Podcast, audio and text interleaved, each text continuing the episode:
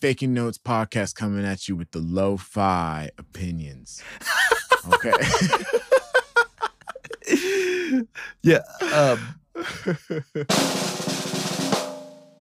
What up, everybody? Welcome to the Faking Notes podcast. Faking Notes podcast. We gotta go fast. Okay, so today we are going through doom scrolling, where you scroll to doom. To your doom. Yeah.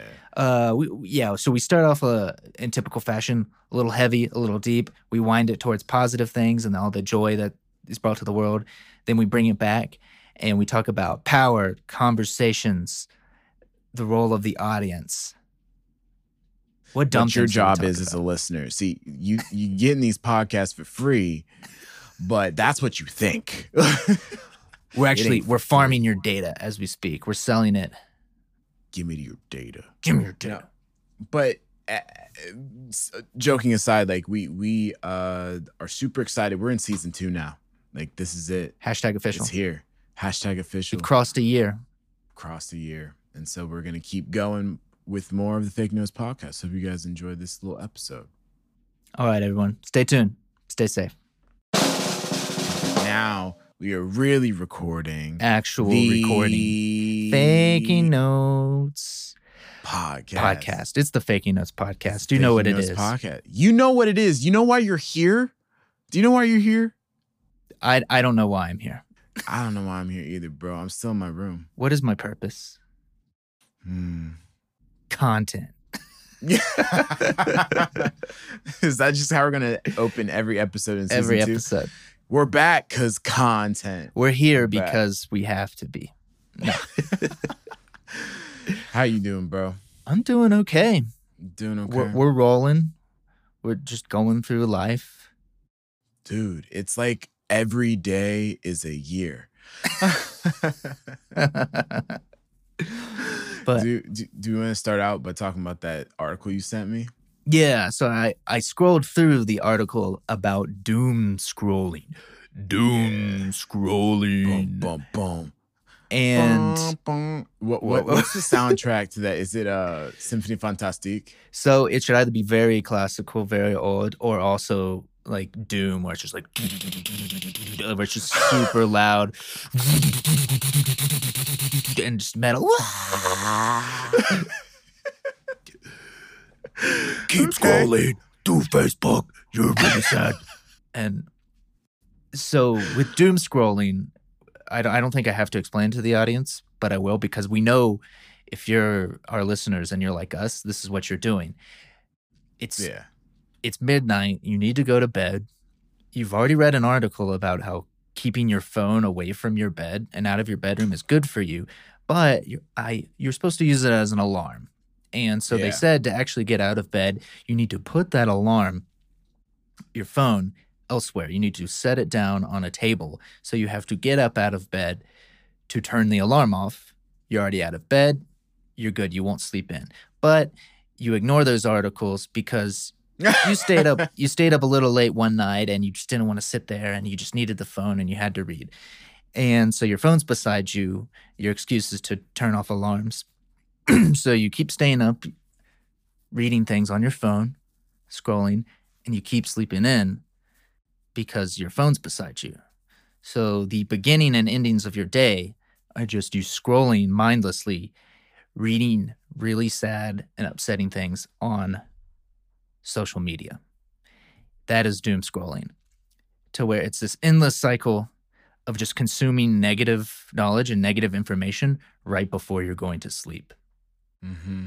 In the search for maybe like a little bit, like that one article, you know how it is, it's like you're trying to understand what's going on in the world and you're like, maybe this article will give me more clarity.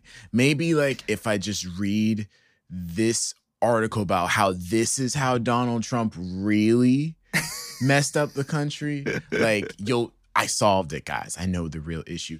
It's this real negative mental bias that humans have that is primitive. But it's being like, I'm trying to find, engendered, is that the right word? It's like being engendered through the social media negative information cycle that we're in. it keeps on going. And I think one of the problems that we probably both fall into is that we're information addicts. And we've been talking about this across the entire season one of the Faking Notes podcast. But I am addicted to consuming knowledge via the internet. And one of the problems, of course, is that there's no ending to the internet. We've been trying to find it. I've been trying to speed run the internet. I've been trying to consume all of the internet so that I can put it behind me. But you don't complete the internet. There's no 100% completion achievement on the internet. It keeps going and it keeps creating. And I love the internet. And so it is addicting to consume all of this information and this knowledge continuously, which is a problem when you need to go to sleep. And the premise of this article, we'll share it in the description notes. It's pretty simple. You can just Google doom scrolling. It's added to the dictionary now, like Merriam-Webster dictionary.com. It is classified doom scrolling. It's hashtag official, but it's official. We've kind of I think what it's worried about is I wouldn't quite call it addiction, but just this desire to keep scrolling, and particularly with all these negative things. Because when you're scrolling through social media, it's not a happiness trip. And so you're consuming at the bookends of your day these all the problems of the world, and it's just going to negatively affect your mental health. It's going to affect your sleep. It's going to affect everything else around you. So while our brain is enjoying this journey of knowledge, of trying to, understand the world, having our eyes opened to new whatevers, any information you're going to consume in that moment might not necessarily be worth it. And the premise of this article is that while you might think you're gaining this knowledge or some new perspective, but that by consuming all of this negative stuff, particularly at the end of the day, by just scrolling through and reading all the doom and gloom of the world, you're negatively impacting yourself, and you're actually not setting yourself up to affect any change to that doom. And we've talked about this recently with our guest, to where we're not going to solve all of the world's problems in a day, and that you as one person cannot take on all these problems. This is a collective issue. All of these problems are collective. We need all of us. And in order to do that, you should better suit yourself for these ongoing battles, particularly now with pandemic, with race in America. If you yourself are unwell, it is going to be hard to fight in the war. If you're not sleeping, if you're not taking care of yourself, you're not going to be too helpful of a soldier. And in fact, you might harm yourself. And that might be part of the reason, and not might, that is a big part of the reason why it's taken so long for things to change. Because in America, non-white people, particularly black people, the system has set up to exhaust them, to beat them down, to keep them anxious, to keep black people tired, busy, unfocused, separated, and unhealthy by design. And if you are all of those things, or more prone to all of those things, or just have a higher percentage of all of those things, how can you go out and affect change? And you can't. It's really hard to fix your situation. This brings up, of course, so many different topics, but a recent example of just, again, something that was new to me, just these little micro examples of what has been going on between white and black America. And we've talked about this too recently. An example is inheritance, and what a big impact even a little inheritance can go. And you look at the numbers, and it's staggering. If you think about it, you're going through life and you get this little cash infusion. A family member passes. A family member sells their house. Whatever. Like, even that little gap, that kind of surprise influx of money, can be humongous. Yeah. And if you pull it, and that can have ripple effects. If someone decided, hey, Trevor, we're going to give you $20,000 right now. I'd squander it and start a podcast like I did the the Juilliard Career Services Monday. But like that could have lasting impact. You can eliminate half your student debt. Whatever it is, it might not seem much because that's not even a sustainable model, but any influx of cash can have an effect. I would suggest, because I'm a financial expert, meaning I live with Wynton, and he's very intelligent when it comes to money management. You want to find a way that your money can grow without your effort, right? You want to find a way. If you get an influx of cash, you put it into an asset, not a liability. So a lot of times people get an influx of cash and they buy a car, which is the worst thing you could ever do. It's a liability. It loses value as soon as it leaves the lot, and then it depreciates for the rest of its life. So whatever you paid for it was the most it was ever worth. You want to buy things that are going to increase in value over time, like instruments. Why do you think all these rich people buy these instruments? Yeah, or some of the art. They're investing in it so that they can, fund a terrorist organization or oh boy without getting caught. It's a very good point, and it'll open up other things, but just to focus specifically, like, just guys, Google the charts. We have talked about Google this before. Google the charts. Like the numbers are staggering. And you think about it, how does inheritance work? Yes, there will be examples of someone not making money, or maybe their parents made more money, they squander it, they can't pass it on to their kids. But it's still a ripple effect. And more often or likely than not, for hundreds of years, over time, these little trickle downs have gone through white America. And that builds. It builds and builds and builds. And maybe even if they're not spending it, it's security, it's peace of mind. African Americans have not had that opportunity. Great-grandparents weren't making any money. They were slaves. And then even beyond that, like there has not even been enough time. Yeah, not even been enough time to pass on that inheritance. And even in our current age, the numbers are staggering. And it's just one of those little blimps and examples. Owning property is another topic. Owning businesses, it's another topic. Like you can look at all of these charts and numbers that even given the time that's passed, very little has changed.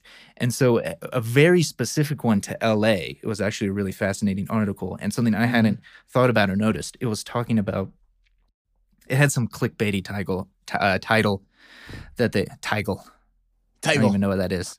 It's going to be the new social media app instead of TikTok with dancing. Did you hear about is like TikTok of typing, where you just watch people type. I would watch that. I don't know why. I don't know why I would. What were you going to say? There's I think there's a new social media app for conservatives called Portal or something. I think I saw that trending on Twitter recently. Is that dude? I don't even want to open that dumpster fire, bro. The thing is like, I literally, I'm shooting from the hip. I'm gonna look right now just to make sure I get the name of the app right. Wasn't it called 4chan? Well, 4chan was a little different because it was just a lot of edgelords just saying, the cringiest things to get a rise out of people and just have the freedom to do that, right? But then you got sickos out there that are like, yeah, I actually buy that. I'm actually going to like see if I can build a community of people that... Before going down the app wormhole, because it also, of course, brings up another thing via doom scrolling. This article, I believe it was the LA Times, but it was talking about specifically LA. And... again, the clickbaity title was something along the lines of the racism of freeways. And I'm like, oh boy, here we go. Like maybe it's some stretch. And then I read it and it was a great, fascinating article. And it was talking about what should be obvious, but has a lasting effect. It's another one of those smaller, it's big, but a smaller example of just, add it to the list of why Black America is disadvantaged. And it was talking about back then when they're setting up, you know, interstates, freeways, all of these highways, these interconnected roads throughout the country and throughout the city. And the most obvious thing is, where are we going to put those roads? And so they tore up Black communities in LA. If you look at the map, where did all those roads go? Right through Black communities. South Central. Yeah. In particular, though, I can't remember the names. I think it was Sugar Hill. As an example of it was at the time a successful middle class Black community in LA, and they just went right through it intentionally. Like you can pinpoint accuracy, like intentionally to destroy this community. And and you can go through a fine tooth comb. I can't remember the name of some of these parks, but like Seneca Park is another example where they built a highway right through the park. They just went right through it. But if it was in a white community, they would spend millions and millions to go around the park. And all of these tiny examples. And what does being around a highway do? Sound, noise, pollution, all these other little things of just about being this close to that many cars that add up. Anxiety, health problems, asthma, you name it. All of these little things that's going to build up over time. If you look around industrial areas, who lives right beside the industrial areas? Exactly. Like, and what is that going to do to you? And so, you know, just in general, a community, you're anxious, you're tired, you're being polluted. You simply can't. You will not have the mental or physical faculties to fight against these things. So it's just a small example, another chink on the armor that came up via doom scrolling. And I'm glad I read it. It's a little, in the grand scheme of things, because of just how horrible everything, it's just another micro example that if you add that in the mix, how can you build an inheritance? How can you do all these other things? Yes, there will be success stories of people who escaped the system. There always will be. But when you look at the numbers, that is definitely the exception, not the rule. And I think that's the hardest part too, is that we'll see these people who've risen above, who've been great, but you can't expect everyone to come out of that. You're not always going to have, you know, LeBron James had to be the absolute best at what he is and what he does, and has to have been a perfect example and still giving back to the community. And yet still so many people hate this guy. Some people hate him. Oh, dude, what he's doing with this new media company is going to be next level. It's going to be next level. Because I even think BET was wrong. I think BET did not do Black people. Especially when they sold it. There's going to be problems. And I think the biggest issue is, of course, because BET has to exist in a white environment. And that's kind of the hardest part that, again, we bump into. It's when people who have found success, what space are they navigating? So it's contrasting Michael Jordan versus LeBron, like different approaches to where MJ kind of disappears, essentially.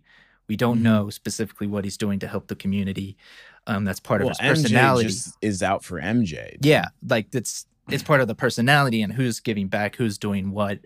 I don't know. It's at different times. So like, but you can see, I think now, we've talked about this too, where we're coming into 2.0 of the kind of the second wave of generations of white kids. So like, LeBron's not the first.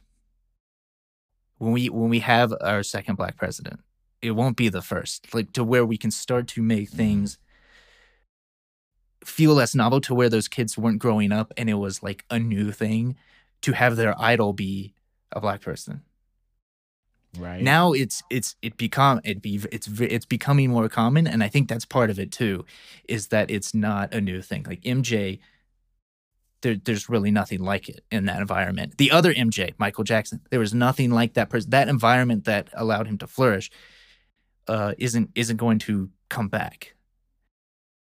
But like now we see it. It'd be surprising. You even in Little Red America, those little white kids are idolizing black people. Mm. Mm-hmm. No, it's yeah. It's interesting though, because look, what, bro, thank God for doom scrolling, because like it's turned you into an abolitionist. It's like it's really cool. Look, I want to just say something. I think I've said it before, but I'll say it again. The fact that white people are like talking about this shit. A lot of white people. And like that makes me so happy, because white people can change it. This is the stuff we talk about at the cookouts. Do you understand that meme? You get a plate at the cookout? Get a plate at the cookout? Because we're going to educate you. And so there are people that prove that they're open-minded enough about our culture that when you come around the cookout and we tell you about our life and what it's like and how it's not like yours, that we don't want people who aren't receptive to that. So like it's a great honor. So white people out there, your goal should be trying to get a plate at the cookout for real. Like that's when you know. Trevor, you doing good, man. Keep it up. Like I don't get an entree at the cookout. I get a side dish. Look, my mama's making some cornbread. We'll get you a piece. Okay, we're gonna wrap it in tin foil. You can be on your way. You can watch us from a distance, but don't you call the police on the cookout? Like, don't you care it? Glib, dark humor. But I think what is going on, of course, with this time and why it does feel a little different. And part of it might just be that it's the culmination of several years of videos going back to, let's even say like 2013, to where it's in the conscience, the zeitgeist of America, and social media. Yeah, if social media, and then the access of everyone having a camera on their phone, everyone being able to share it.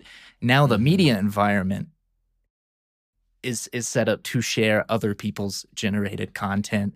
So they're no longer responsible or in control of necessarily of what gets seen, what goes viral, what of them just having to be there. You don't need a CNN camera crew to happen to have been at what should have been a minor arrest. It's now Joe Smo with an iPhone 11 filming this tragedy in HD, and we're all getting to see it. There's less regulation on what is out there. And we've talked about the problems of that, but this is one of the benefits, and it's been going on for a while, even back into the Arab Spring. Like a direct example of what social media and access has done. It is toppled governments, and who knows if it's gonna topple ours. We're out here trying, but it's fascinating to me why it feels different. One, I think, was the one of the positive, very few but positive side effects, of course, of COVID. People are at home; they're doom scrolling more. Yeah. So many people are unemployed. People can go out and protest. It has been made simpler for them by the virtue of losing all of their jobs. Unfortunately, but also we can see it in the numbers, and that's probably what gives me a little hope. I've not a lot of hope for any massive change anytime soon, unfortunately, but what gives me some hope and what makes this actually seem different than past attempts, than 2016, 2017, when this kind of last really flared up, is that you see it in the numbers. All of the polling data is showing a giant shift.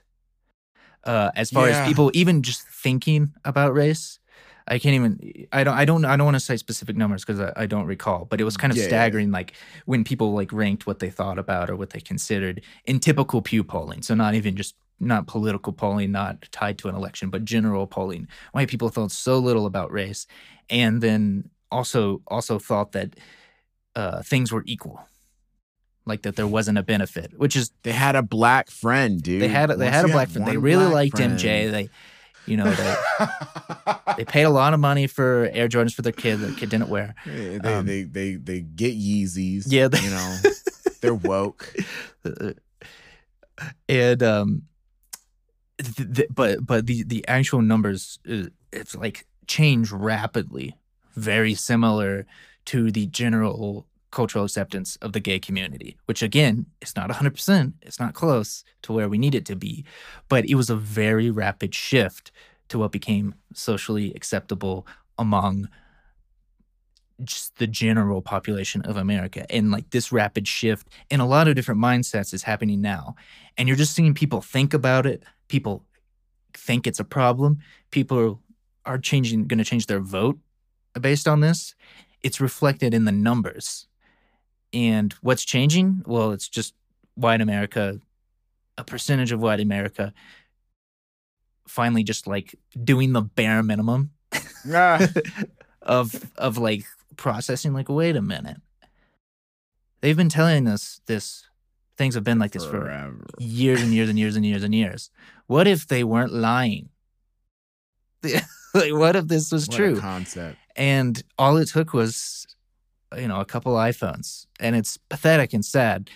But, you know, building off of all the things we've talked about over and over and over, the at least hopeful sign is I've been just hearing people talk about these things and doing things that have not done them at all in their life before. It was not a topic of conversation. When you get the white people out at the unseasoned, tasteless cookout,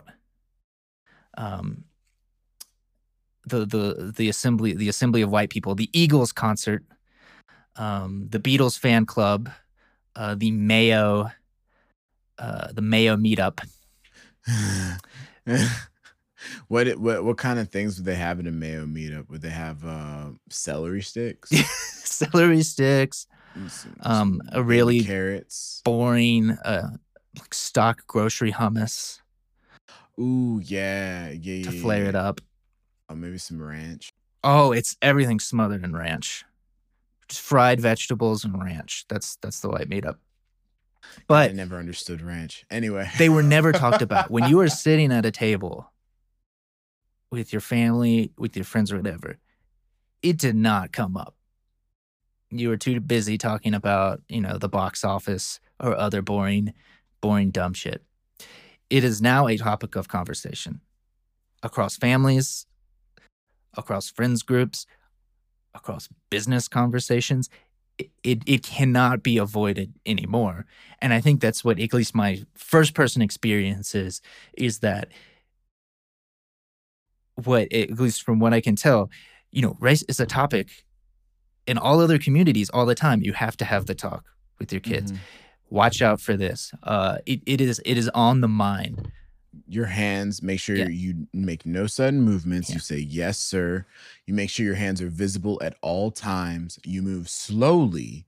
And even when they give you an order, you ask and repeat, sir, you're asking me to get my license. I am going into my pants right now to get my wallet. Here's my other hand, okay?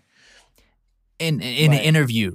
Say things like this, wear things like this, do your hair like this. You have to do this because they won't take you seriously, or they're going to think this, so you have to be better at that. Whatever it is, the list goes on and on. But for the first time ever, share something? People are talking about it. Yes. So there have been a few times that being black has like kept me from having a relationship.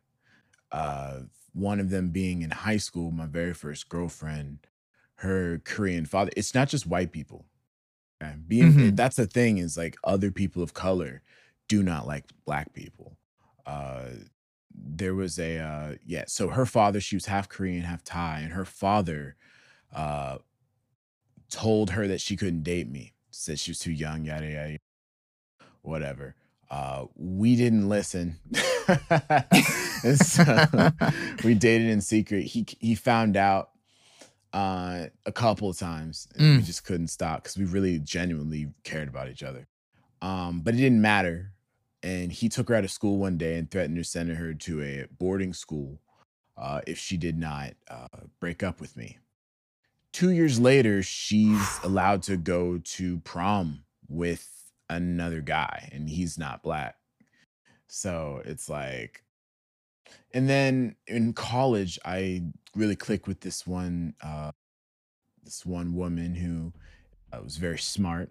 of Indian descent. And we had a couple of really great dates, but then one day she asked to meet me and she told me that we could not date because of her culture, because it would not be accepted. Right? So, and I try to like be, I mean, I just, if you didn't know, I just like played viola on John Legend's album. So like I've been. Let's take a moment to absorb that. So, John Legend, multiple tracks on John Legend's recent album. 6 or 7 tracks on John Legend's album. If you go to the credits, I'm just there. It's me. Dude, he's there in the credits, John Legend. I've been working for this my entire life, man. I just had to take a moment to acknowledge this. And what I mean to say is even this is not enough for people. Just because I'm black, there are still people that are going to look at me and are going to be afraid at best and want to hurt me or prevent me or from joining their family at worst. Even if you have a connection. So it's crazy.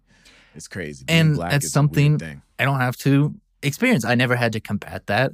With all relationships, the families just assumed, they're like, he gets good grades and he doesn't look like he can fight, so she'll be okay. Like, it's just it's like he's a weenie, but he laughs at my jokes and is smart. I've never had combative parents. Dude, does that bother you? And does that bother? Is that why you got funny? Is that the Bill Burr thing? Whoa, heavy. Heavy. Wow, we started off heavy. I was warning people of doom scrolling, and then we just doom potted. We're doom potting here. Doom pot. Okay, let's be fun. Let's be fun, man. So, guys, we just solved all of America's problems. Oh, yeah. So we're done. I think we don't have to talk about it anymore. Can I tell you about my failures? I'm so ready for this. Can I tell you about my failures? So I've been trying to do, I gave it a second attempt at growing these radishes, these radish microgreens. And I overwatered them and I felt it too. See, I'm learning something, dude. There's a pocket to everything. There's a flow to everything. Mm-hmm. And like, I always have this voice in my head that's like, you know, you shouldn't water that plant right now. It looks totally fine. You don't have to overwater it, bro. But I'm like, no, the instructions say to water in the morning and at night. And I'm going to do it because I follow instructions. Nah, bro, but like, look, the soil's still a little moist. The plants look fine, dude. Don't water it. I didn't listen. So last night I watered my plants and mold set in. So let's just take a moment of silence for Drew's microgreens. Bro, I was so close. I was so close, man. I was on day 3. They were actually shooting and you could see the pink and stuff. I'm close, man. So what are, for our audience, like why are you doing this? Okay, so when you're faced with doomsday, you kind of question, like when you're doom scrolling, you see articles like the food supply chain is like in danger. And so when you read things like that, you're like, okay, so if that goes down, what happens? You sit on your porch, you smoke a little weed, and you're like, man, if the supply chain of food stops happening, how am I going to get food? How am I going to eat? How am I going to feed my babies that don't exist yet? So it's like, oh, I need to learn how to grow food. So this is like my dipping my toe in learning how to grow food. And in doing it, in gardening, I'm finding a lot of anxiety relief. It's like patience. You have to be patient. You can't rush it. You can't microwave these seeds you have to be patient. Maybe that's your problem, Drew. You should have microwaved the seeds to prevent the mold. Dude, I'm trying to get like you and speed run my way to some microgreens. Did you command Z the microgreens? I tried to command Z the water output, But it's a weird program, bro. Doesn't work like that. That's neat. I like what you just said. I've never even thought about that specific phrase, but that you can't rush gardening because there are so many other activities that there are methods of improvement that can speed up the process that are more effective. Even in music, you can improve quickly if you do the proper things. That doesn't mean more hours practicing, but you can effectively improve quickly. But even at its best, you can't rush the growing process of plants to some degree. No. Animals, hormones, pump them up, feel terrible, and then go vegan. But but plants, like you, it is out of your control. There's only so much garden. You can push the process. Before that plant is not recognizable anymore. So good for you for doing that. I'm learning, bro. And the thing is like, I do want to like spend less money. I also find it very annoying going to the grocery store, buying vegetables that then I get busy and then the vegetables are bad, right? But if I'm growing the vegetables, I'm not wasting money. And if they go bad, I just put it back in the garden. So it's less wasteful. It's not going into a landfill either, contributing to global warming. So I'm like really, if I want to be a person who like maybe inspires others to understand that we have a world that is spiraling out of control because of negligence, you know, I feel like Mindy's making me into a hippie, but it's true. Like we have overpopulation. From farm to Philharmonic? From farm to Philharmonic, you know what I'm saying? Like I talk to her all the time and it makes sense. We have so many people on the planet. How are we going to feed them all? Why are we making corporations incumbent? Why are we giving them the responsibilities to feed us, right? It's because that frees up the tasks of being more busy. You can be more productive for a company. You can make more money. But does that make us more safe? Does that make us more happy? And then you get into Fight Club territory and it's like, man, maybe if I slow down a little bit and just feed myself, I'll be more. And then I'll be less of a burden on my community. I'll be able to contribute to my community more positively. If we all are collective, right? We have more of a collective. And so I think that if you want to see that in the world, you got to first try to embody it. Well, that's, I mean, our biggest problem and why the U.S. has so well handled this recent pandemic and all of our problems. Yeah, dude. We're just we're doing great. Shutting it down. I looked at the numbers. We're winning. We're winning bigly. High score. We're running up the numbers on this high score. No one's gonna beat us at the arcade. Brazil's trying. I saw Brazil. That. But you know who are they run by? A Trump clone. Another Trump, fascist role play. But with this, Boris Johnson caught it, and he's a changed man. He's like, holy shit! Wait a minute, man, we need this. It's like, hold up. I look like an Egg McMuffin brought to life. Like I need to change my ways. Shout out to UK though; they're doing really well.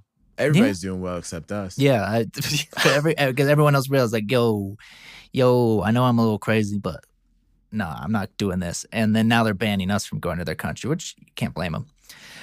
With all of these issues, a lot of it can just be boiled down to at our identity.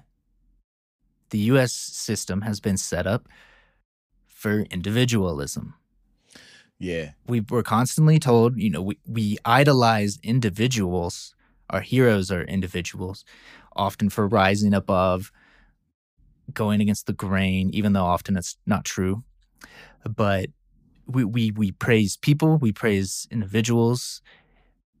So many of our idols, it's about how much money they made or about the greatness of their accomplishments, rather than like the greatness of their contributions. And everything we're taught and instilled in us is just this idea of rugged individualism, that you can do anything. It's baked into the American dream. I think it was an interview with John Oliver when he was first really taking off. Yeah. And someone had asked him, you know, about like how the success he was finding, and how, you know, this goofy looking British dude was having one of the most successful shows on HBO, of a late night show, and was doing really like the honest journalism and commentary that we need these days, that it's hard to find in actual journalistic outlets, traditional journalistic outlets. But what was going on during this interview is he was talking about just the benefits and also the problems of the American dream, and how that doesn't exist in other countries, and how it's led to a lot of success and a lot of successful people here. A lot of the things we have are due to some of these people, but also with all the good we've gotten from it, almost all of our bad has also come through that same channel, that same avenue. And we the problem is America doesn't want to hear the bad. We don't want to tackle the bad. We really like the good. The good feels great. It's what we're taught. It's what every country does. World War II. We're a hero. Remember that? You remember that? Dude, remember World War II? Yeah, we came in there and we kicked their ass after they had already killed each other and weakened themselves. But, you know, look at us. Remember when we stormed the streets of Berlin? Oh, wait, no, that was the Red Army. That was the Russians. Oopsies. But we're just, everything boiled down to this is the individual, and now we're reaping what we sowed, and that is almost nothing, because we sowed so little, so there's not a lot to reap.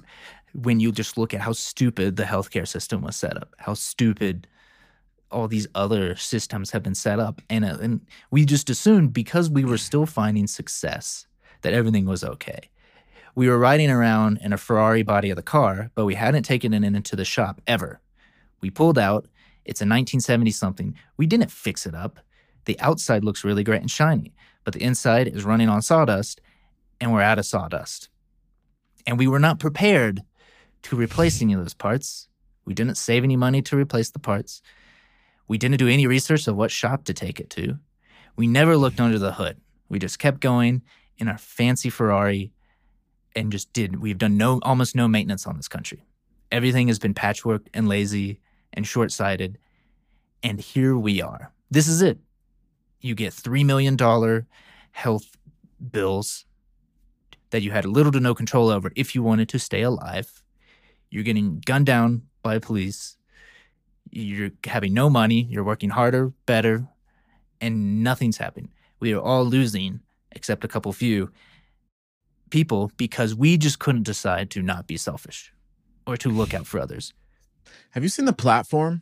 No. Bro. Explain. It's a Spanish film I saw with a friend of mine. And it's essentially like, it's kind of like a prison. And the whole premise is there are floors. It's called Platform because when you watch the movie, there are 333 levels of this platform. I think I may have just spoiled it. I've now heard about it. It's Snowpiercer, but in a building. I never saw Snowpiercer. I need to watch Snowpiercer. You should watch Snowpiercer. I know. We'll work on it, and then we'll talk about it. Trade off. Faking Notes, official review of Snowpiercer. I'm watching the show Snowpiercer now, which is also... Oh, it's a movie? It's not a movie? It's a movie by... Bong Joon-ho, the director of Parasite. Yeah. And then because of the success of Parasite, they bought TNT bought, it's their headlining show now. TNT bought the rights to his concept, essentially. And now they're making a show, and the show's actually good. Like the first episode, I was like, "Uh-oh, is this just 10 episodes of the movie?" And it's set up like that. Like it was starting off to be the movie, and I was like, "This is a massive disappointment."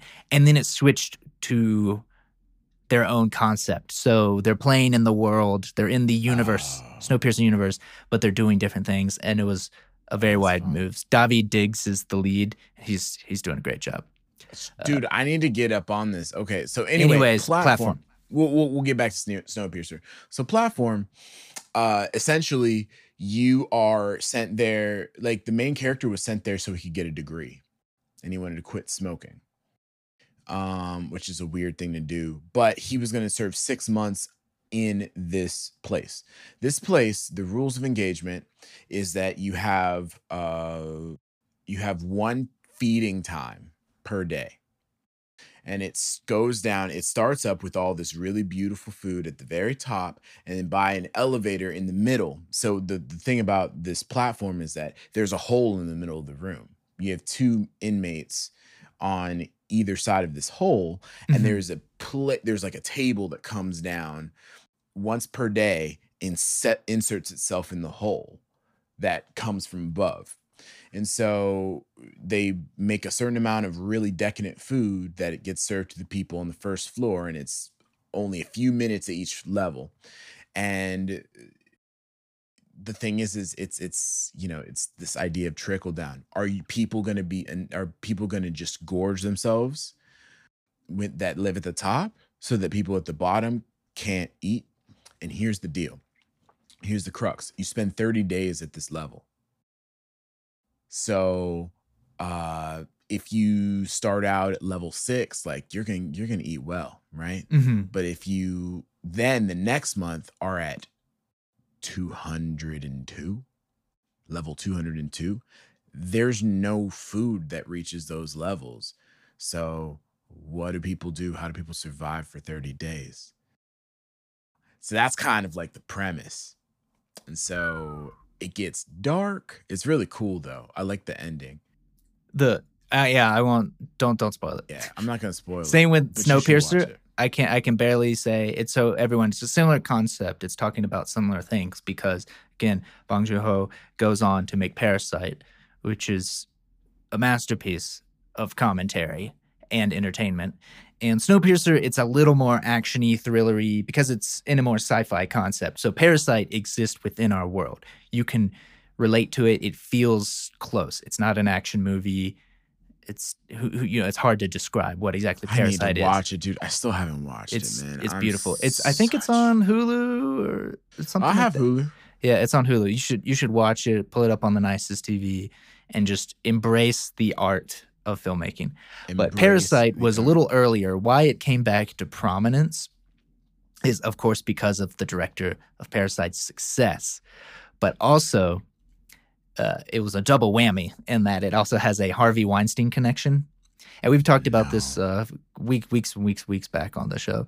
But Harvey Weinstein being, human garbage, a walking pail of garbage.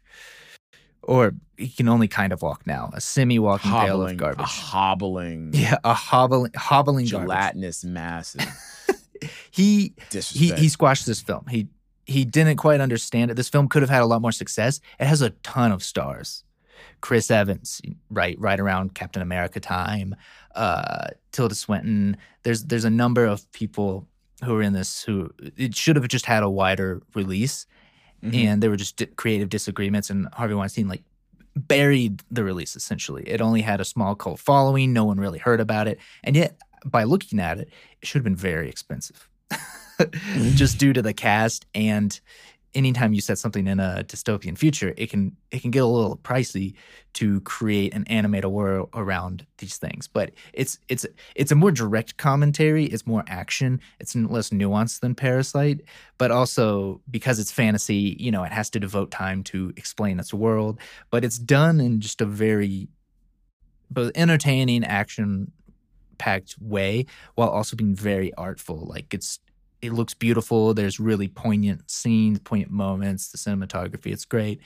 It's a nice precursor to Parasite, and you can kind of, when you're following that director on his journey, his artistic journey to get to winning Best Picture, this is a good stop along the way. But very similar to Platform. Damn. Humanity's done. The world's frozen over. We did it to ourselves, kind of like the Matrix. We sprayed chemical in the thing. It froze the earth. The world's frozen, and the only people who are alive are on this train.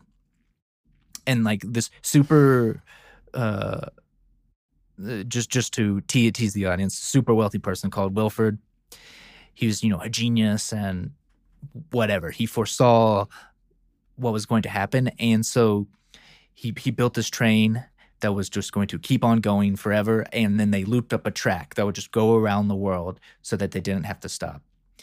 And over time, other trains, everyone dies except the people on this train. And why it's a commentary on class is because it's a very long train. And there's the people who paid for the tickets or who invested in the creation of the train. These millionaires, billionaires, whoever, they're in first class. There's a second class. There's a third class of workers. And then there's what's referred to as the tailies. And those are people that rushed to the train in order to be on it to survive. They took over the end of the carts. So there's police, there's survival. It's talking about, it tries to boil down the earth into this one singular train or platform. Same things. So it escalates and elevates all of the things we deal with now. The haves and the have-nots, control, sustainability, does it all matter? And I won't say anything else because you want to just see the movie. And any other comments we'll take away. I mean, I do. Yeah, I really do. The only thing about it was really seen, particularly the TV show, the new TV show, you kind of see, because it's 10 episodes, you see, or who knows how many episodes, you're seeing the perspective of both sides of the train. So you're getting used to the first class people, their stories, the second class people, and you see how they all interact. And so it's a different, it's just a stretched commentary, but the film is much more direct, and what's fascinating and what kind of elevates it from a standard movie is almost halfway through. You're really just seeing the tale's perspective and their journey to work their way up the train to, you know, stop this, to make change, to take over the train. And you get to see through their eyes them discover where they were, what they were missing out, and what was being done to them, and why, and how other people were living. And so that's one thing that separates the show from this. And so I thought in the movie perspective, because, you know, they're in the back, everything's dark, lighting. Once the more and further they make it up the train, the extravagance, the color of this train, it's eye-opening to you as a viewer because you've lived in their dark world and seen their struggles and what seems like a very typical dystopian setting of, you know, police state, grungy, nasty food, this, getting beat down. But when they start making it to these first-class trains, it's so creative set design-wise and, like, color and cinematography. You get to see the all of someone who's lived at the tail of this train in oil and filth and drugs and decay walk through a nightclub scene. And then walk through a sushi bar, and then walk through a school, and all these other things. And they showed them as they're moving forward, kind of just eye-opening. And so it really did encapsulate a lot of the problems, really boiled down to just one, 2-hour movie. And that's what I thought was fascinating. It could have just been a standard, really it's more on the nose than Parasite, but really on the nose class commentary, which it seems like most of his films are about. Mm-hmm.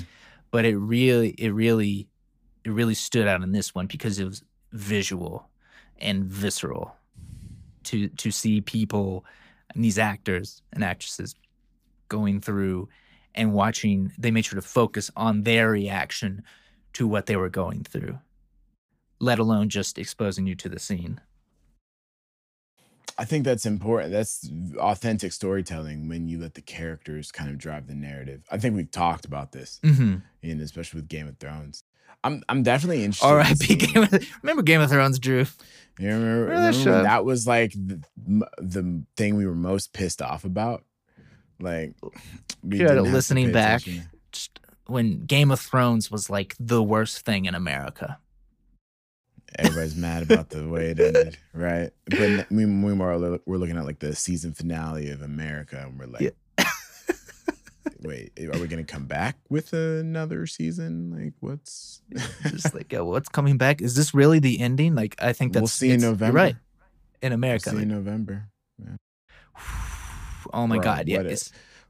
Oh my God, dude, I don't really want to think about Faking Fam for real. Like, this is our coping mechanism, so we hope we're not freaking you out with just like our crazy goofy talk. We're mostly talking shit here. Like, at the end of the day, I know that there are many responsible adults at the helm.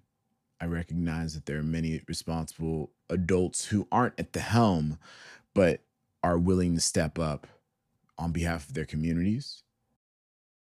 And I know that we are all leaders in this change that we want to see in the world. So it's always chaos before it like rights itself in a way that looks way better than before.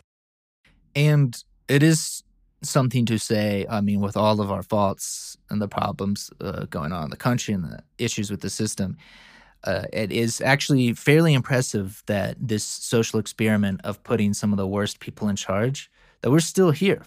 And I say that both, you know, for humor and for seriousness. And in actuality, I truly feel that it is actually quite impressive to have done to run the experiment of putting one of our worst citizens and surrounded him by his fellow worst citizens to see if the system would collapse.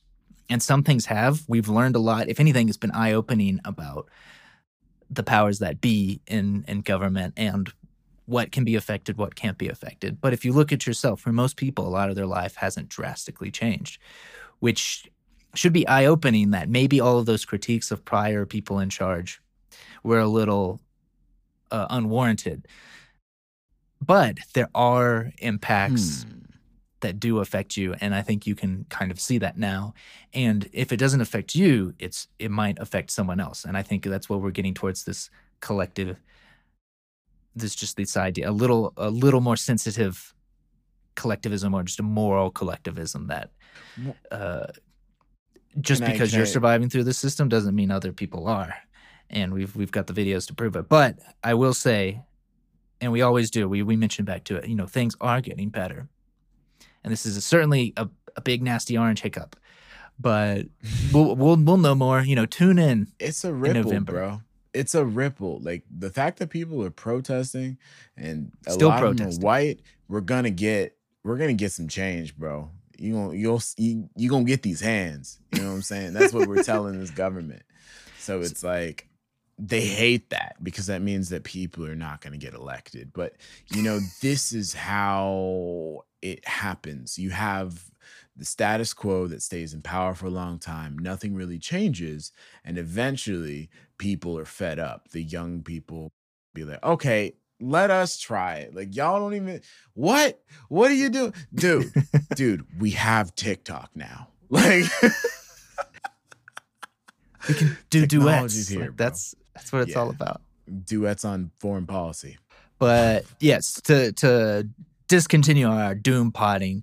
Thanks everybody, of course, for tuning in. This is our essential live recorded therapy sessions. So yeah, this was particularly therapeutic for me. I just miss talking to you, bro. Like, we've done a lot of interviews, but we haven't really, you and me, I know, kind of aired out the laundry.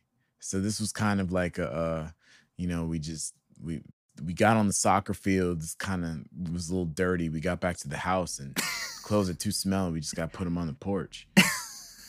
I don't know where this metaphor is going, but dude, I'm here stinky, for it. But we got to let it air out, and then we can continue to address it, and then good as new.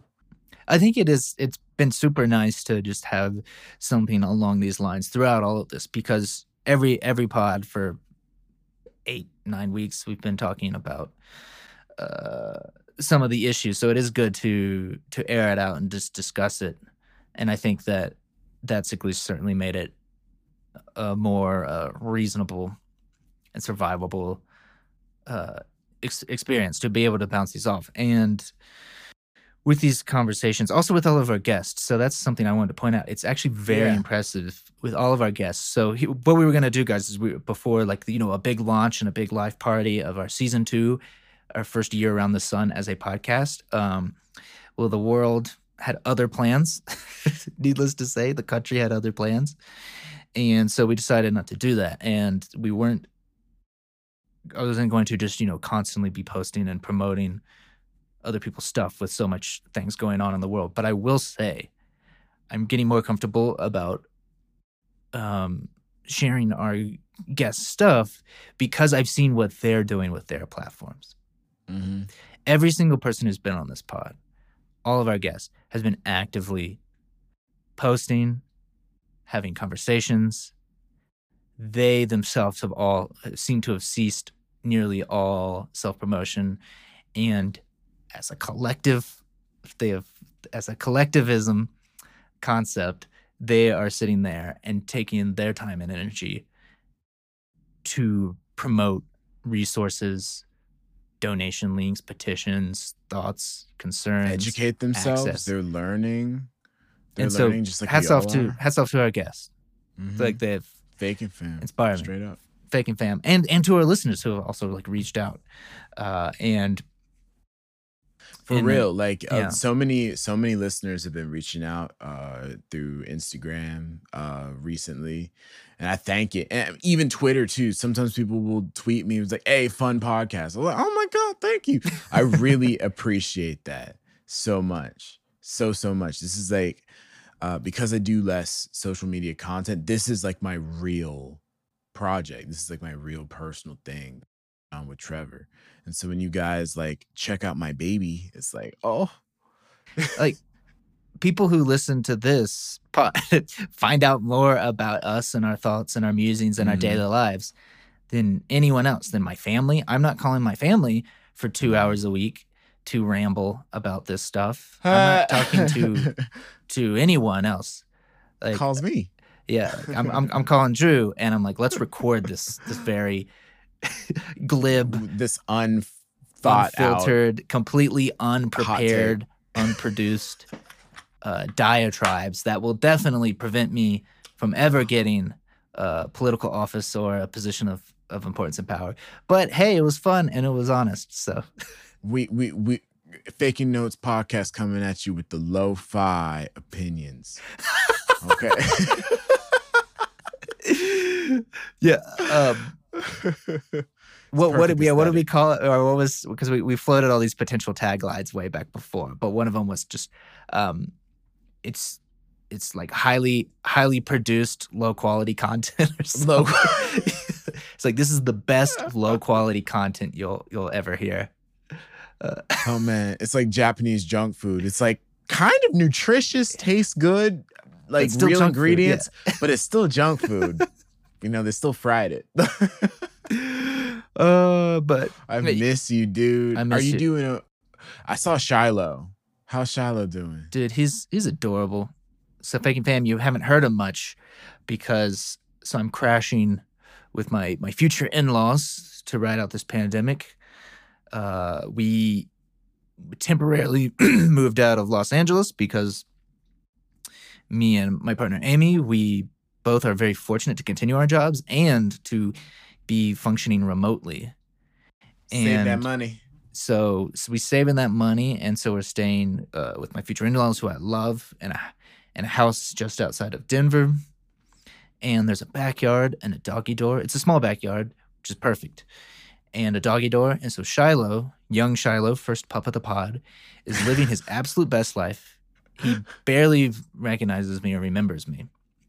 He now sleeps. He doesn't sleep in Amy and I's room. He sleeps with her parents and the other dogs. Whoa! He's abandoned us. So I feed him occasionally just so he remembers who I am and who's boss. But Whoa. No more asking to go out of the bathroom in the middle of the pod. No more recording. He just goes out. He knows he's a big boy now, and Whoa. So he'll on very rare occasion come down to say hello. I saw that occasion, and then he walked away. I was like, what's good, Shiloh? He was like, who are you? Yeah, like, it's just what? Like, Shiloh, look, Uncle Drew. And Shiloh just, like, gives me those baby eyes and then just runs up the stairs. Yeah, but I'm done. He's thriving. He has space. He gets to play with other dogs. He's getting constant attention, which is also great for my work because now I don't have to – I'm not babysitting anymore. I'm not doing daycare. It's no longer Trevor daycare. So but one of the big reasons why we did this uprooting temporarily to ride this out was for him, because having to take him out, get in an elevator, suit up, touch this button, touch that button, it's a safety concern to have to take him out every 3 hours. and then to be around people and to be in close proximity. So he was one of the determining factors for coming out here, and he's adapted well, and the pup of the pod is thriving. So he is over 1 year old, and we are coming up very close to his, what do you call it? I don't know, adoption day, rescue day, day. Uh-huh. We're coming up close. I believe it's July 7th. We're next week is, wait, is that next week? Yeah, what are we coming up for? It was on 26th. No, couple. It's got to be close, though. Yeah, dude. It's like next. It's the Tuesday after next. Oh, yeah, so we'll have to throw him a little puppy party. Hell yeah, dude. You got to. Put on his birthday, we took him to the birthday we chose for him. We took him at Starbucks. They do those puppuccinos. Uh-huh. And I was like, oh, that's so cute. These dogs love them. Like, what do they do? It's just whipped cream. That's it. That's all. You and I could eat a puppuccino. Like, that's okay. I'll get a puppuccino. Where's your dog? I thought about that. Like asking for two, and then me sitting there, me and him just like eating the same food.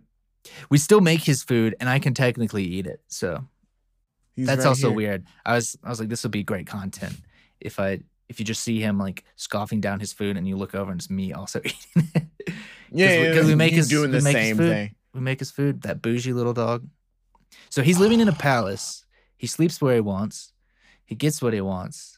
He's well fed, and he eats better food than me. So, aside from eating that toy, I would like to be reincarnated as Shiloh. Dude, can you imagine?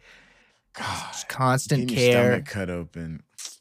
And you know, he doesn't even have to do his own social media. He just gets photos taken of all the time. He's a thought. He's got a nice body. My phone is nothing but this dog. It's out of control. He's ripped, dude. You take good care of that dog. He's beastly. I think. I mean, it's because we feed him, and he looks healthy. He's a beastly little dog. Conveniently, it's, you know, he gets it after his father. That's what I'm thinking. He's just naturally jacked. You know, good for the ground. So he can fight too. He's really smart. Yeah, he can fight. Yeah. He's got teeth. With good grip, he's got good grip strength. It's just like Trevor. Have you had a DNA test, Trevor? Have you? Wait a minute. It's like there's no way that dog came from you. Dog looks awfully like the Postmates delivery guy from. Dude, have you been seeing those robots with the Postmates robots? I've seen commercials of like FedEx robots. I've not seen any food delivery robot yet. I've seen some in some friends in LA in their stories. Brian King Joseph, I think Maria M had one. She's in New York. She was showing one. I was like, what? Huh? Future. We should have dragged her on the pod. Maria? Mm-hmm. Oh hell yeah! I can get her. Yeah, I can get her. We should have dragged her on. Well, because she was, yeah, with Sarah. Sarah Bareilles. Yeah. Bareilles. Every Saturday About Loud. I just read it's B and a lot of stuff. Yeah, Sarah Bareilles. So yeah. I think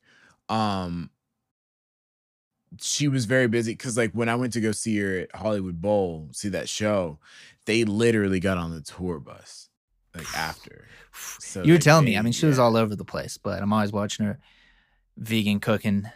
Vegan life. That was a dope tour with someone who seems like super nice. And they take care of you. You're fed. Getting on a tour bus. Get a tour bus. You know, I was on a tour bus where it was a charter bus and we would go across the country. You'd have a 12-hour bus ride. Yummy. You just got to get on that John Legend live tour whenever that happens. In the year 2024, when we finally resume, can we concerts. Can we like put this into the universe to happen, please? Yeah, that would be insane. It should happen. It should happen. I mean, you're now that you're on the album, bro. What do you think this means? I don't know what this means, Trevor. I don't know what this means. I've never had something like this. What? Just this. like I've played on albums before, but it's like one or two tracks and it's like, man, it's not actually a part of the texture, you know, in this. And listening to that track, oh my God, it's popping. It is a feature, not a bug. Because I of course watched the video that he was sharing around with all the strings playing. And Matt Jones. Because I knew I recognized him because he did the All the Stars. Like kind of like a string version of All the Stars from Black Panther. Yes. And Kendrick. Yes. And that, because I remember seeing that when that was going around, because I was obsessed with that song for a very long time. Lion King too. And he does Lion King, and so seeing him with the Hans, which is pretty dope. Oh yeah. And Hans, like Wynton, we're gonna get Wynton on the pod. He'll tell the story because Wynton was in the studio. He was there when Hans had his arm around Matt Jones and gave a big old speech about how he's like the next. So Matt Jones, shout out. We need to get him on the pod. He's out here in LA. But yeah, I talked to him and he you know, I get kind of nervous. Let's go. And that's what a lot of our friends say. So yeah, well, if you think about it, we're not prepared for that. And plus since we actually record ourselves a lot, we know to be afraid too. So even all that training, it's kind of like you hear about some of those great pianists who had just crippling performance anxiety. And you think about it, they'd be playing 60, 70 concerts a year in huge places like Carnegie Hall, and they'd be throwing up backstage before going out. So one of the issues actually too is that we're very aware of being in the public eye. I want to call my audience of 12 public, but we're aware of being on a stage and that the stage fright is very real because of all these other built-up fears. We've done it enough, and you'd think that would lead to great performance. But in music, there's something weird about it too, because you see a lot of athletes and they're fearless.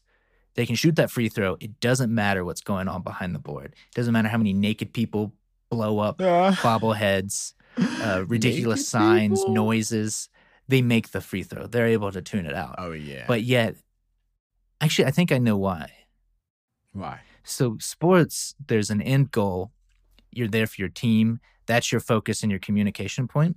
In music, yes, you're communicating with everyone on stage, but you're also trying. The whole point is to connect and communicate with the audience.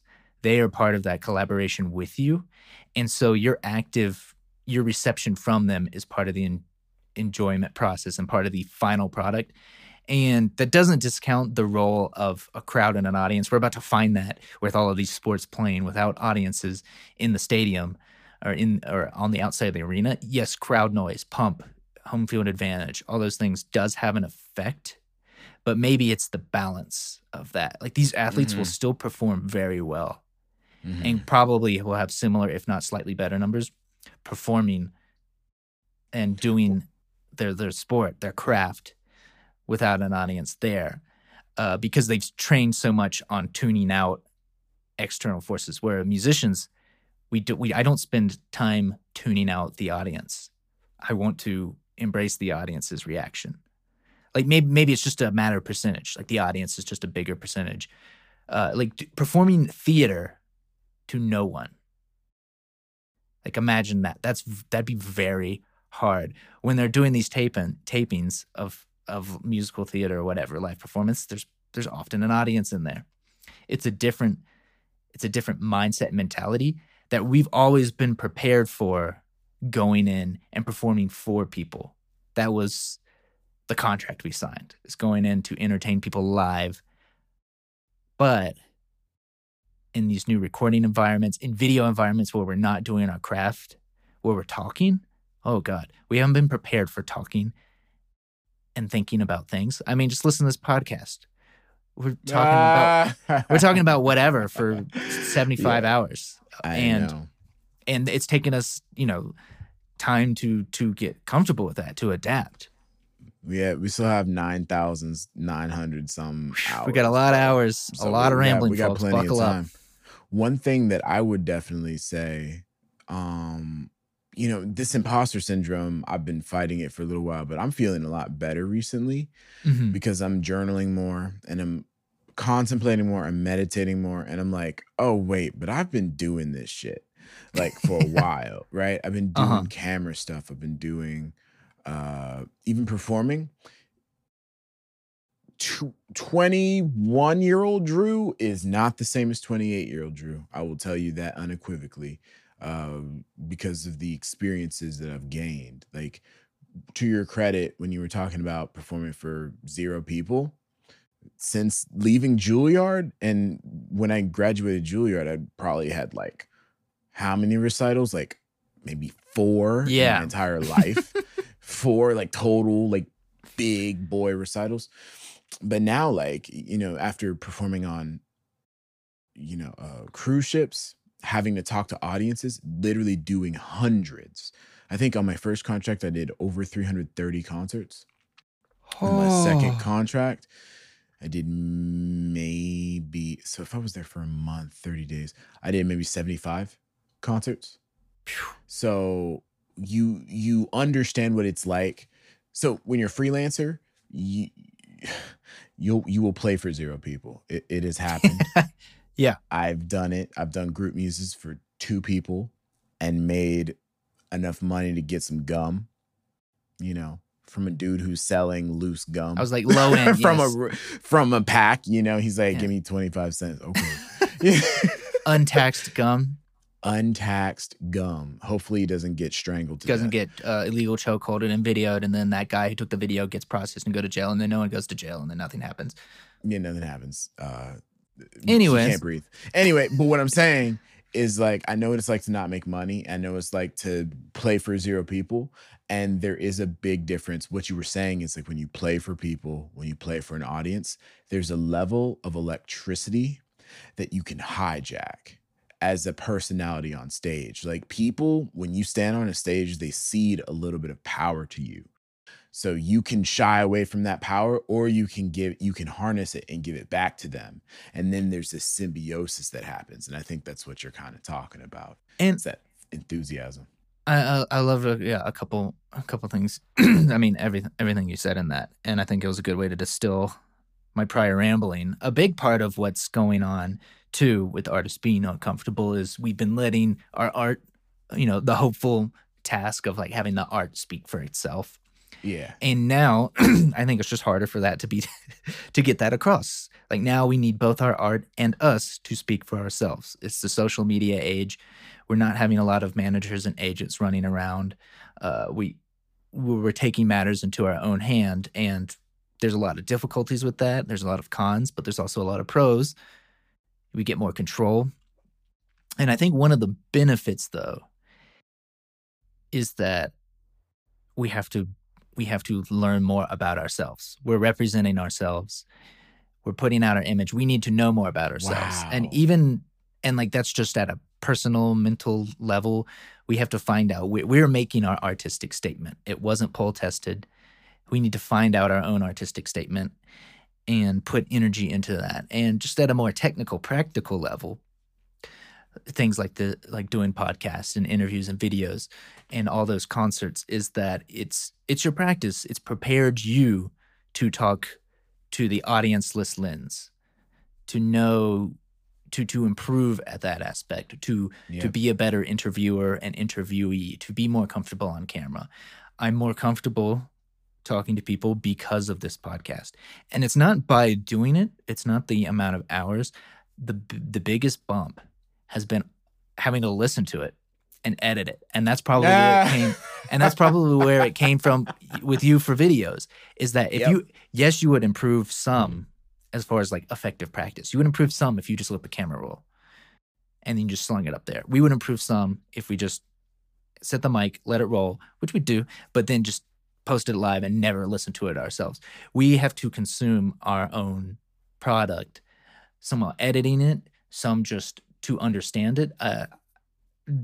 I've done some recent, because of this COVID situation, more live stream things, joining in, talking about past projects, or going on other people's pods for interviews. And I'm proud of you, bro. I'm really proud of you. I'm proud of you. I mean, we're doing it. And what I like about it, what I think is different now than that 21-year-old Trevor, is that I listened back to it to see how it turned out. I review the tape. I do the self-tape. It wasn't, oh, that was... I didn't like listening. It was torture to listen to past recitals and notice mistakes. Oh, still is. Yeah, I don't want to listen to those recitals. I kind of check. I'm like, hey, is this recording salvageable for, 2007 YouTube? With this, though, and with the other things, becoming more comfortable with putting things out there that might not be perfect, knowing that's part of the process, but also learning from things, taking notes. I listened back to the interview, and I try to think, how does that compare? Like, what were the different nervous tics? We've talked about this, how auditioning is a different, and like how is auditioning different from the recital, which is different from the orchestra concert, which is different from the group muse, which is different from performing for family. Like you get different nervous tics. Some things will go better than others in different environments. We've talked about that. And I think it's very similar here. How do I speak? How do I act? How do I say things differently on these different formats? Well, each time I'm talking to a microphone, but whether the camera is on, whether I'm getting the interviewer, the interviewee, I'm learning these different quirks. So it's just like the differences in music performance. When there's an audience, when there's not an audience, when I'm teaching, when I'm doing a podcast talking about other things. It was enlightening. So doing that interview, I noticed improvement across the board, but there were some new tics, there were some old habits that creeped in, whether it's verbal fillers, whether it's not finishing sentences or finishing thoughts. And the difference between now and past Trevor or whatever is that we're looking at it and assessing it with a more honest and caring critical eye, to where I'm not beating myself up for, I'm not only focusing on the mistakes, but I'm trying to look at things honestly, like, I can improve at this. This gets a pass. This element is something I'd like to work on. And so then actively taking down some notes, learning from the experience, and then trying to apply that, which is what we talk about doing in music. But now we're getting old enough. We've put in enough time into music to now take the framework of improvement and putting it elsewhere, whether it's— That's what you do. Finally working on the website, whether it's this, that, or the other. It's coming to terms with fear, being okay with it, and knowing that you got to face that in order to actually improve and actually overcome. My God, that sounds so familiar to something that, what's her name? I want to say her name is Bethany Stanny, the author of Barbara Stanny. Sorry, it's Barbara Stanny. You've mentioned it. I need to read this. You've mentioned it. It's really good. It's, I mean, look, I'm reading like 12 books at a time. Like I just try to grab a little here, but # that, read homie read. Read homie read. And I'm gonna be, so you know about that, right? Yeah, so I saw that. That's a great idea. That's a wonderful idea. Sometimes group sourcing, it's like a real mail. It's like some of the other hashtags. Sometimes the audience knows best. They're the ones who has to listen to us. Oh, look. And I mean, I think it's great to like give people an opportunity to like have a conversation about something that's going to improve their lives. And one of the things that is often talked about when it comes to accumulating more wealth, it's the negative emotions that one has associated with power and wealth. Mm-hmm. And many times we have these negative associations with those things because the readily available examples are people who abuse it. Just like with anything in life, it's the negative that rises to the top. So a lot of growing your business, growing your brand, growing whatever it is you're trying to do, it requires that you address your own demons. And that's why you see all these successful business people exercising, eating right, because they're not different from you. They're just trying to equip themselves for the war with art. Oh, another book. I another just linked book. Two books together. Read, homie, war read. Of art, dude. Read, homie, read. But it's true. Like you gotta give yourself the fighting chance to beat your own shadow down, or not beat it down, but to embrace it, accept it, and move past it in spite of the fear, in spite of the negative outward universal reflection. I'm going to be, we'll talk more about it later, but yeah. I'm going to be doing more with Angela Beeching and her, yeah. Just, you know, to invest in growth, to put the money where the mouth is. But she keeps referencing The Shadow. And like when it comes to addressing your artist statement, to your buyer, to your website, to how to put yourself out there and improve yourself, a lot of what she's been recently talking about specifically is how to understand and embrace your shadow, and just through that, that's how you're going to finally get past these barriers that have been holding you back. But one of the things I thought was really interesting too, concerning power, and so you had mentioned like a lot of successful people have embodied some of these characteristics. And for those who have become successful and then fallen, it's because while they might have done all these positive things, they never addressed the darker side of things. And that's conflicts that follow them. So often they're paired. So for example, a Bill Clinton. Uh-oh. The same. Uh-oh. Uh-oh. But he's a really good example is that the same mentality, energies, charisma, connections to people, the same driving force, his need for attention and growth and all these things, for a lot of his positive attributes that led him to become the president, is the same exact driving force that led him to have all these corruption problems, to stand up for people he shouldn't have stood up for, to be a power-hungry blowjob machine while being president, to be the most powerful person in the planet. It's hard for us to conceptualize how someone, when they achieve such success, whether it's Bill Clinton or any of these other super mega billionaires who go around, and Robert Kraft getting happy massages in a strip mall in Florida, and yet he's got $1 billion, owns a successful NFL team, the most successful NFL team, and he's going around doing shady crap, is because not addressing these demons. And I can't remember, there's some example, it's another one of those books, but it isolated specifically powerful people who've done some good things and have avoided the dangers of power. And we have the data.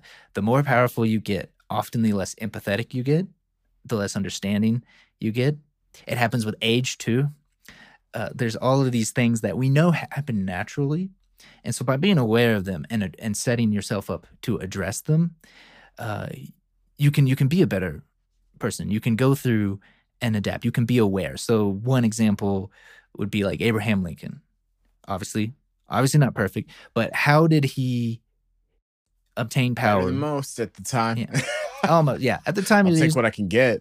Yeah. Like at the time, we'll take it. It's not perfect. No. Free me, white boy, please. But Abraham Lincoln, one of the things this author used as an example for how he subverted a lot of the dangers of power, mm-hmm. is that he stayed close to the suffering. That was the phrase that was used. He maintained empathy because he didn't shy away from the troops. He didn't shy away from other people's problems. He mm-hmm. was surrounded by the conflict, and he made sure to stay close to it so that he understood it. Similar with a lot of the other George Washingtons. That's what separates him from a Stalin, from a Hitler, from a I'll throw his name in there, from a Trump, in that they don't get close. When Berlin was getting bombed constantly getting bombed, under constant threat, they hid that from Hitler. He had the curtain. Except he was in a bunker. They threw him in the bunker, but instead of like standing there facing it, Churchill in it or whatever, instead of like Alexander the Great in it, leading the charge, being out there, being a presence, because understanding the power. Alexander the Great is a great example. He talked to the troops. He made sure that his troops were well fed. When he was going into battle, he was there with them. They respected him. They died for him. Lincoln is a more modern until he took it too far. That's one thing that we don't talk about with Alexander the Great, is he did take it too far. Yeah, that's why I don't think they mentioned him in the book. Desertion. But yeah, but just as an example, like they stayed close to the suffering to always understand and be empathetic, and to know who their decisions were affecting and how they're affecting it. And you can see the failures in these people. Hitler was elected. He rose to the top. But he ignored. He actively spent time to ignore the problems of his people, the harm he was causing. And that's when these dictators fall. He wasn't the president of all. He wasn't there for all the people. That's the key distinction, right? He didn't want to see it. They hid it from him. The curtain was over the limo. They wouldn't look out the window to see the destruction of Berlin and that he was causing by not surrendering, the starving of his people. People, when they turned a blind eye to the suffering, it was a failure. And so bringing it back into art land, a great example of someone who was thriving, who was very powerful. I think you had directly mentioned, talking about people who either for their own self-improvement, self-understanding, but who played to crowds of zero, know what it feels like. The Rock. The man, The Rock. So in hearing interviews with him, and you can kind of see he's very charismatic. Obviously, he's swole as fuck and has such an interesting story and highly paid actor, all of this. I think it was in a Stephen Colbert interview. It was neat hearing his backstory and how he was used to performing for audiences of none. He was doing amateur wrestling, which is, of course, dangerous, and in parking lots of used car parking lots, tiny things starting out. And I've seen a lot of other celebrities like that, when you can kind of tell the difference between those who you hear about, who you might be on the fence. You're like, are they actually nice? Are they just guarded? Are they confused? Are they angry? How did they get there? And then you see others who, even in mega stardom, well, no one's going to be perfect. We will not understand celebrities and celebrity cultures and the pros and cons of that. That aside, some of them you can just tell are genuinely nice people. Our Tom Hanks, The Rock is a great example. And I think it's because he always remembers where he came from. He goes on national television, and it wasn't and it's not always told in the context of, hey, look how far I've come, or yay me, I rose up, that rugged individualism. I really think it's from a standpoint of reminder and empathy to be like, I'm probably not that much of a different person now than I was then. The only thing that has changed is my position and environment and my power. And he still remembers what it's like to perform for no one. And some of these people, they still recall their lowest points. Look at the success of Dave Chappelle now to prior, quote unquote, trip to Africa, Dave Chappelle. He's 12 years, bro. Yeah, 12 years of disappearing. And he left it all on the top. Go watch his shows. He'll talk about it. But he mentions how and what that did to his psyche and how that was good for him, and playing in the darkness of getting everything you wanted and then realizing that's not what you wanted and leaving it, realizing the problems of getting what you wanted. And celebrities aside, I think these are just a few examples of how staying connected to people's problems can be a benefit. But wow, with all of those examples, Dave Chappelle was going out having fun. The Rock is lifting weights. He still rents out a warehouse and goes building and businesses. Picks up those metal chains, runs, works out, still works on himself.